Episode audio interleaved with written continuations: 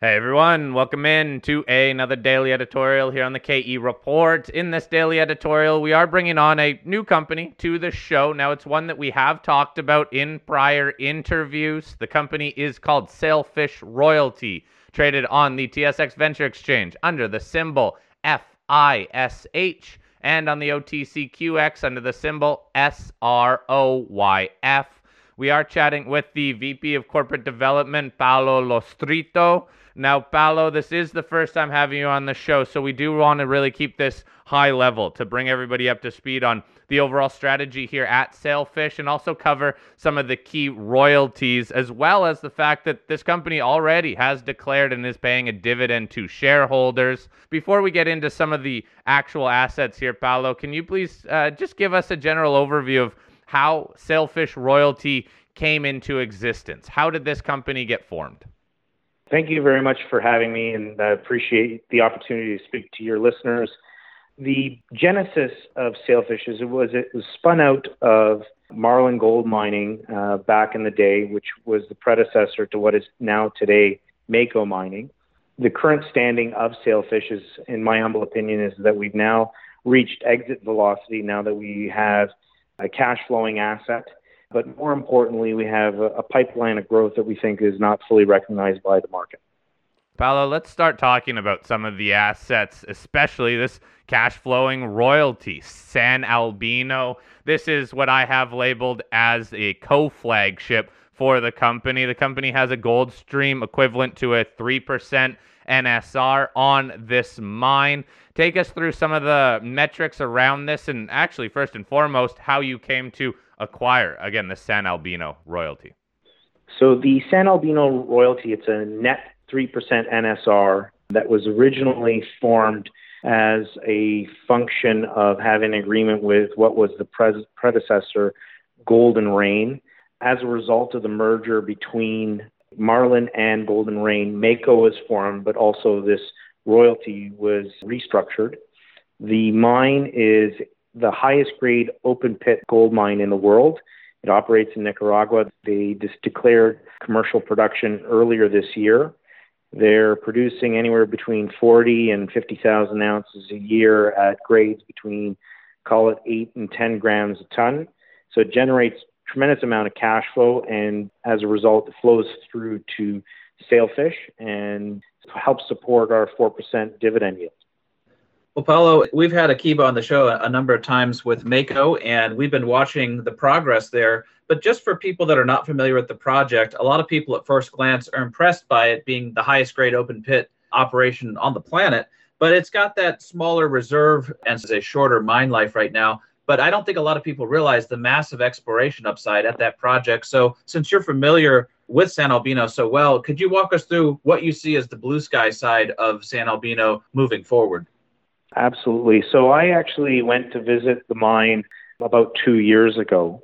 And what most people don't realize is that this is a mesothermal system. It's a lot like the Archean gold systems that we have in Canada, whereby you can mine them to great depths and the gold still runs. So, an example of that would be Kirkland Lake gold that's mined below 6,500 feet.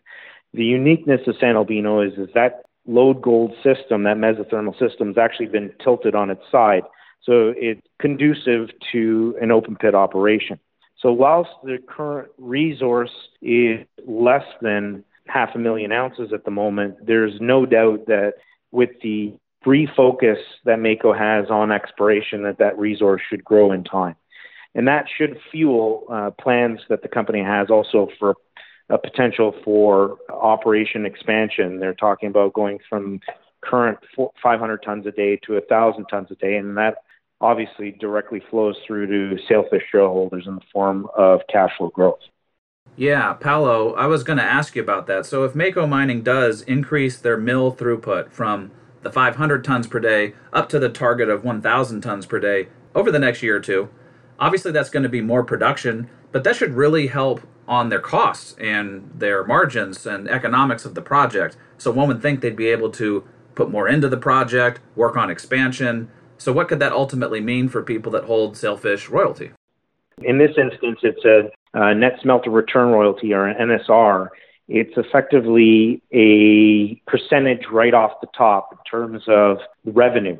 But in this instance, because you're doubling the throughput and therefore doubling the production, it effectively doubles our cash flow. So we don't have cost exposure. But what we do like about the San Albino royalty is that the operator, because they're generating so much cash, will be refocused, and that's starting to happen right now on exploration. And so, given their land package and the strike extent and the fact that there's so many gold showings throughout that land package, we're very confident that the exploration potential on this asset uh, will bear fruit over the course of the next call it 10 20 years. And so that that's going to be a strong stable source of cash flow for sailfish and sailfish shareholders so, just even outside of the growth in terms of the exploration, that is obviously what investors are looking at and will help you guys out. What are some of the cash flow estimates or revenue estimates coming out of just this royalty, say, into next year?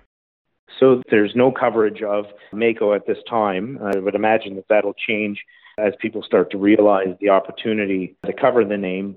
So, I mean, these are not official numbers, but based on uh, what I understand is, is public guidance, is that if you do the math at 500 tons a day and call it an average grade of eight grams a ton, that you're looking anywhere between 40 and 50,000 ounces of production per year.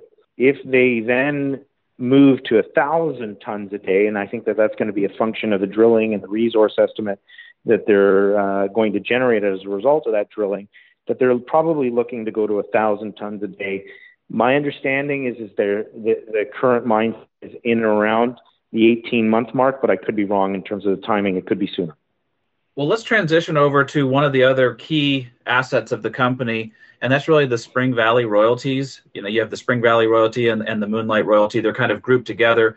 These are based on a large 4 million ounce resource in Nevada and this is something that currently Waterton holds. I'm guessing that they're probably looking for an operator to take this over down the road. But just speak to how this is a cornerstone asset and explain you have a couple different NSRs on this at different parts of the project. So just walk us through how this whole royalty package works at the Spring Valley Gold Project.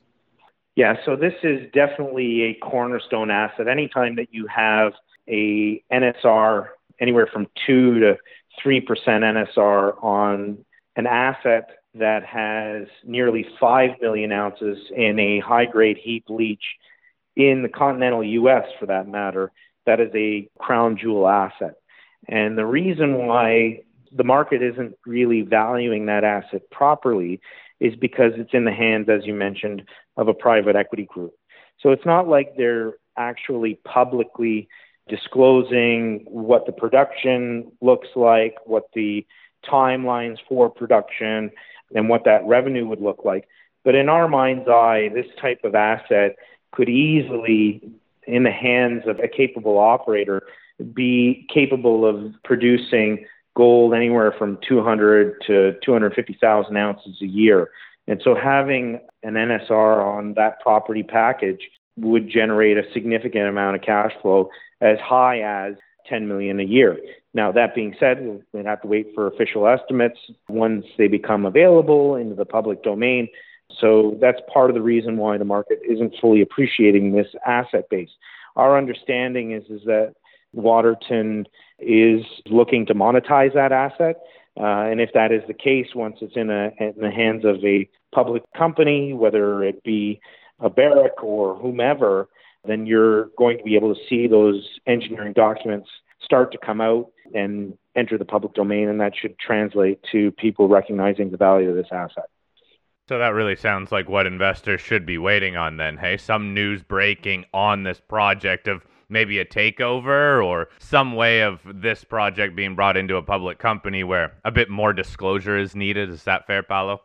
Yeah, that that there is is going to be the catalyst in my humble opinion, to unlock the value of the royalties that we own on the Spring Valley asset. I know that uh, one of the analysts that covers Osisko actually did a, a calculation on what they think the Osisko equivalent of the uh, the Spring Valley royalties, because they have the, the exact mirror set of royalties that we do. And I believe that analyst has a value of about 85 to 90 million dollars. So it's nearly our entire market cap. Well, Paolo, I really appreciate you sharing what that Spring Valley royalty could be worth based on what the analyst figured out on the Osisko side of the fence on their mirror royalties at Spring Valley.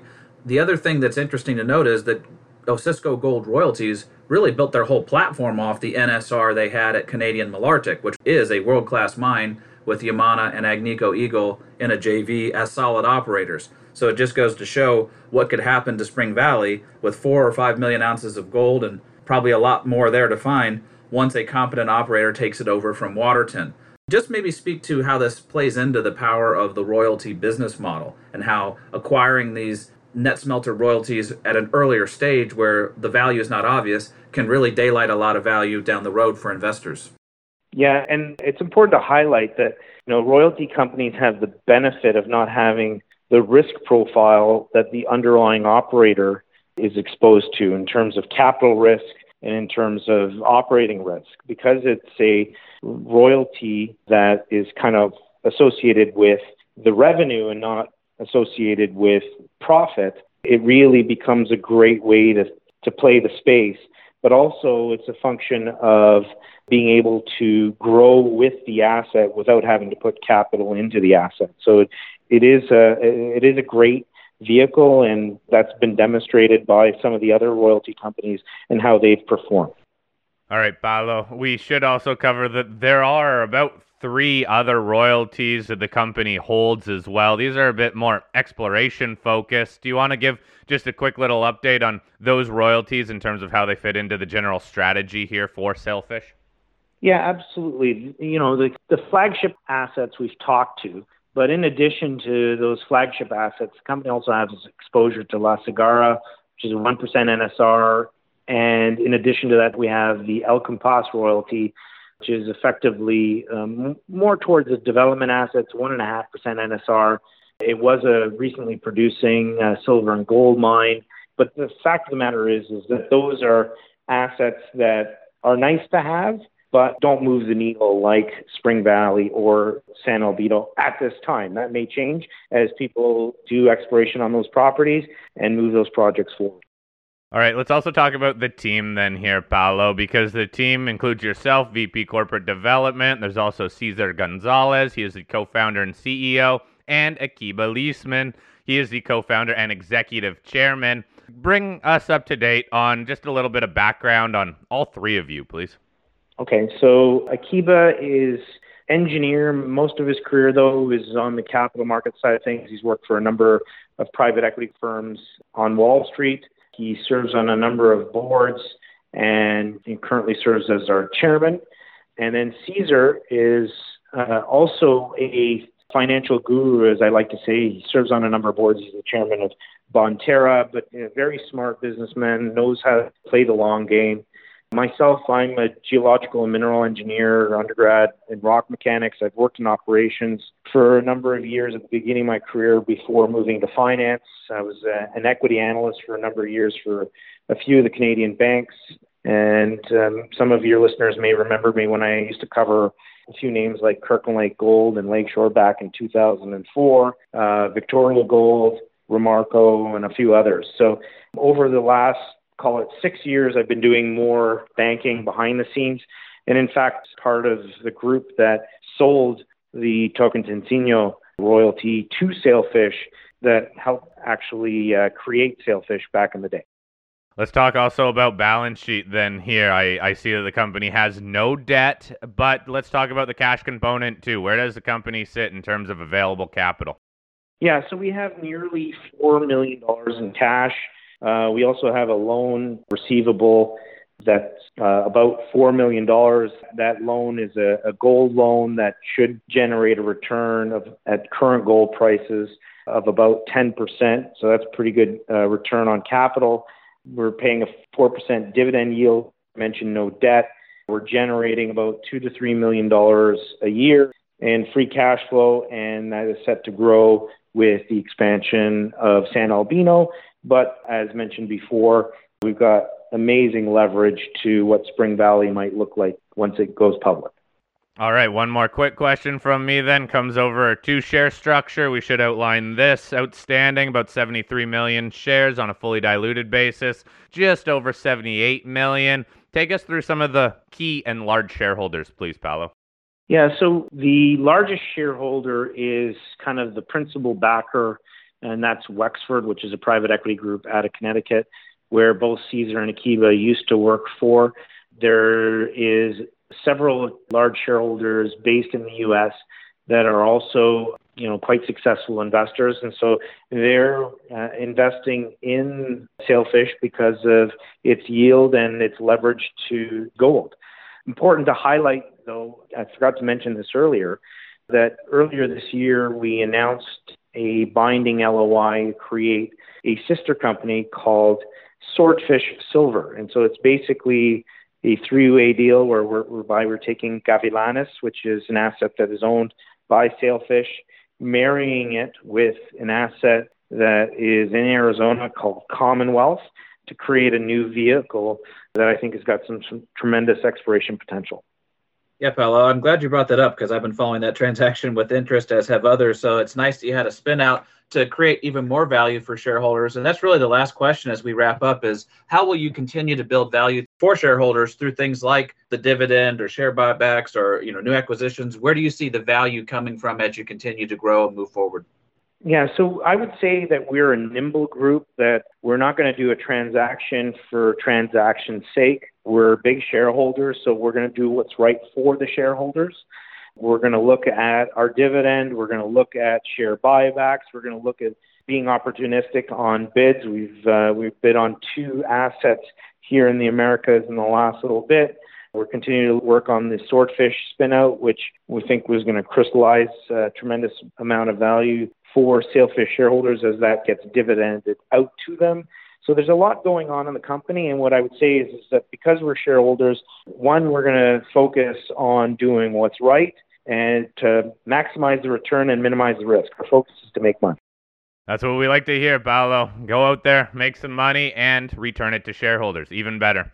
If anybody has any follow up questions for Paolo regarding anything going on at Sailfish Royalty, please email us either fleck at kereport.com or shad at kereport.com. We will get those addressed for you. We'll also follow up on the back of some more news. And in full disclosure, Shad is a shareholder of Sailfish Royalty. Paolo, really appreciate the update today. We'll be having you back on the show as more news breaks and to address any questions. Thanks for your time. Thank you for having me.